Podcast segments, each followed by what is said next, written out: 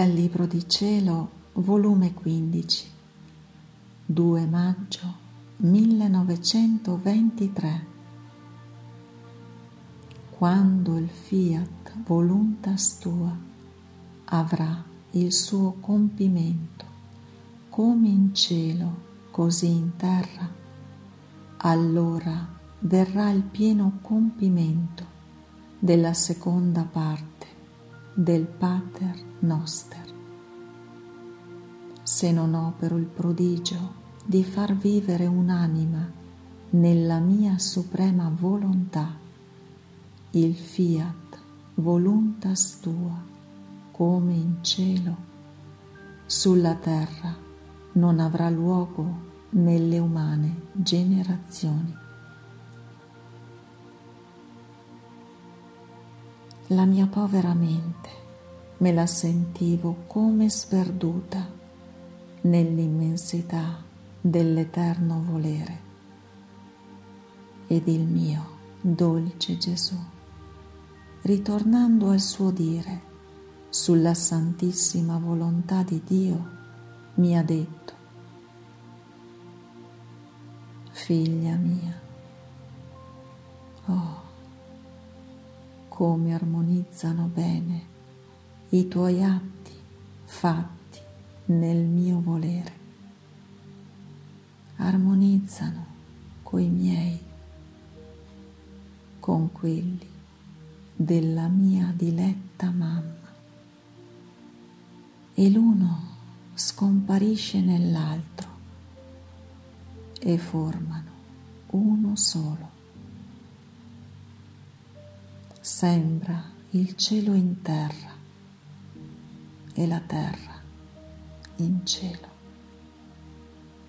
È l'eco dell'uno nei tre e dei tre in uno della Trinità sacrosanta. Oh, come risuona dolce al nostro udito, come ci rapisce, ma tanto da rapire la nostra volontà dal cielo in terra. E quando il mio fiat voluntas tua avrà il suo compimento, come in cielo, così in terra, allora verrà il pieno compimento della seconda parte del Pater Noster, cioè: dacci oggi il nostro pane quotidiano. Io dicevo: Padre nostro, a nome di tutti, 3 specie di pane ogni giorno vi chiedo: il pane della tua volontà, anzi più che pane, perché se il pane è necessario 2 o 3 volte al giorno, invece questo è necessario ogni momento, in tutte le circostanze. Anzi, deve essere non solo pane, ma come aria balsamica che porta la vita, la circolazione della vita divina nella creatura. Padre, se non è dato questo pane della tua volontà, non potrò mai ricevere tutti i frutti della mia vita sacramentale, che è il secondo pane che tutti i giorni ti chiediamo. Oh, come si trova male la mia vita sacramentale, perché il pane della tua volontà non alimenta le creature, anzi trova il pane corrotto della volontà umana. Oh, come mi fa schifo, come lo rifuggo, e sebbene vado a loro, tuttavia i frutti, i beni, gli effetti, la santità, non posso darli, perché non trovo il pane nostro. E se qualche cosa do, è in piccola proporzione, a seconda delle loro disposizioni, ma non tutti i beni che contengo. E la mia vita sacramentale aspetta paziente che l'uomo prenda il pane della volontà suprema per poter dare tutto il bene della mia vita sacramentale. Vedi dunque che il sacramento dell'Eucarestia, non solo, ma tutti i sacramenti lasciati alla mia Chiesa e istituiti da me, daranno tutti i frutti che contengono e pieno compimento quando il pane nostro, cioè la volontà di Dio, si farà come in cielo, così in terra. Dopo chiedevo il terzo pane, cioè il materiale. Come potevo dire: dacci oggi il nostro pane, in vista che l'uomo, dovendo fare la nostra volontà, ciò che era nostro era suo, ed il Padre non doveva dare più il pane della sua volontà, il pane della mia vita sacramentale, il pane giornaliero della vita naturale, a figli illegittimi, usurpatori, cattivi, ma i figli legittimi, buoni, che terranno in comune i beni del Padre. Perciò dicevo: dacci il nostro pane. Allora mangeranno il pane benedetto, tutto le sorriderà intorno, la terra e il cielo porterà l'impronta dell'armonia del loro creatore. Onde dopo soggiunsi: rimetti a noi i nostri debiti, come noi li rimettiamo ai nostri debitori, sicché anche la carità sarà perfetta.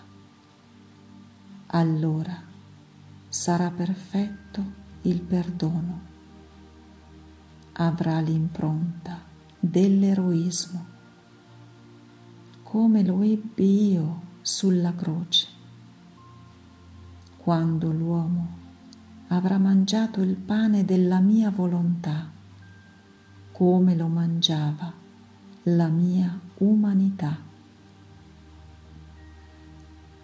Allora le virtù saranno assorbite nella mia volontà e riceveranno l'impronta del vero eroismo e di virtù divine. Saranno come tanti fiumicelli che sbucheranno dal seno del gran mare della mia volontà.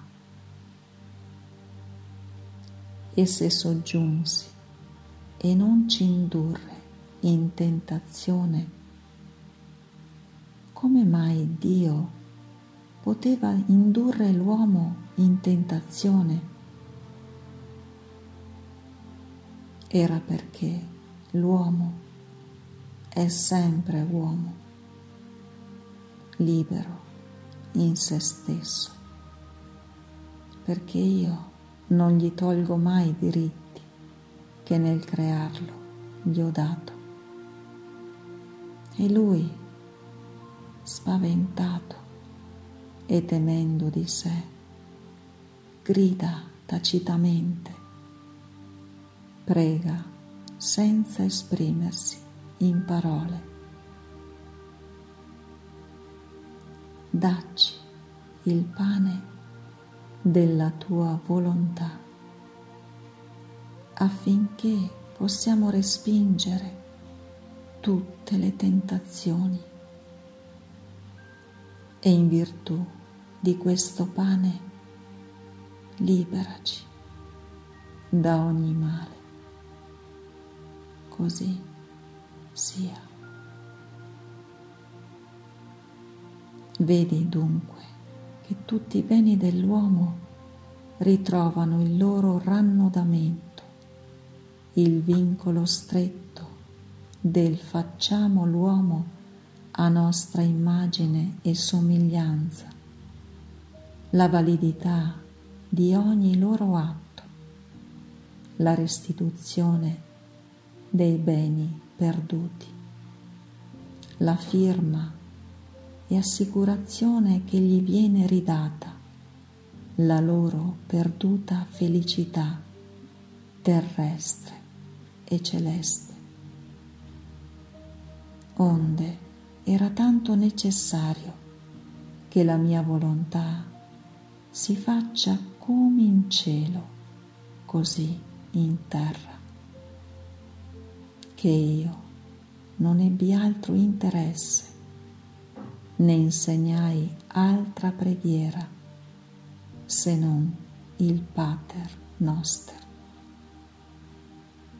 E la Chiesa, fedele esecutrice e depositaria dei miei insegnamenti, l'ha sempre in bocca e in ogni circostanza, e tutti, dotti e ignoranti, piccoli e grandi, sacerdoti e secolari, re e sudditi, tutti mi pregano che la mia volontà si faccia come in cielo, così in terra. Non vuoi tu, dunque, che la mia volontà scenda sulla terra? Ma come la redenzione ebbe il suo principio in una vergine, non mi concepii in tutti gli uomini per redimerli, sebbene chiunque vuole può entrare nel bene della redenzione e ricevermi ciascuno per sé solo nel sacramento. Così ora la mia volontà deve avere il suo principio, il possesso, la crescita e lo svolgimento in una vergine creatura. E poi chi si disponga e voglia entrerà nei beni che il vivere nella mia volontà contiene.